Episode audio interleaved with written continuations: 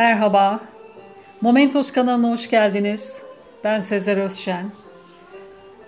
Bugün tüm kaybettik, kaybettiğimiz sevdiklerimizin arkasından hayal ettiğimiz buluşmalar üzerine yazdığım bir yazıyı okumak istiyorum. Blogumda da yayınlamıştım.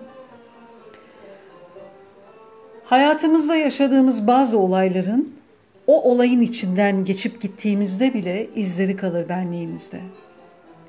Ailem bize zahmet çektiren bir semte taşındığında onlarla beraberdim.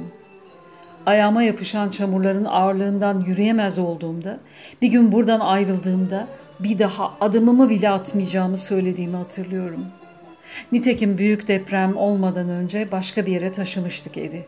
Ancak bu sefer bir başka sürpriz yaşayarak. Babamın ani rahatsızlığı, ameliyatı ve sonrasında bir pıhtının bir damarı tıkaması sonucu gelen kısmi felç ve beş saat içinde gözlerimin önünde ölmesi hayatımın üç senesini dondurmuştu.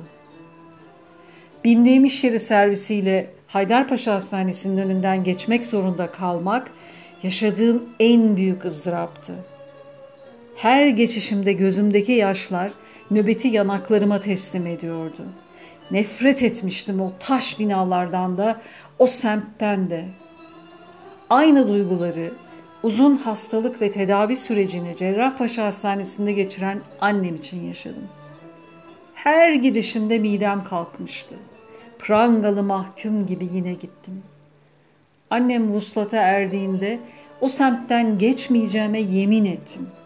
Şükür ki henüz bu yemini bozacak bir zincirlenme eylemi yok. Bizi acıtan şeyler elbet güçlü de kılıyor. Böyle bir güç ister miydim bilmiyorum. Hala o radyolu ve sobalı evin küçük, neşeli, serseri kızı olup hiçbir bina, semt ve kişilerle kırgınlığım olsun istemezdim. Başka bir kırgınlık beni çocukluğumun tatlı ihtiyarından mahrum bırakmıştı uzun süre. Bugün kocaman adımlar atıp görmeye gittim onu. Adımı tekrar etti.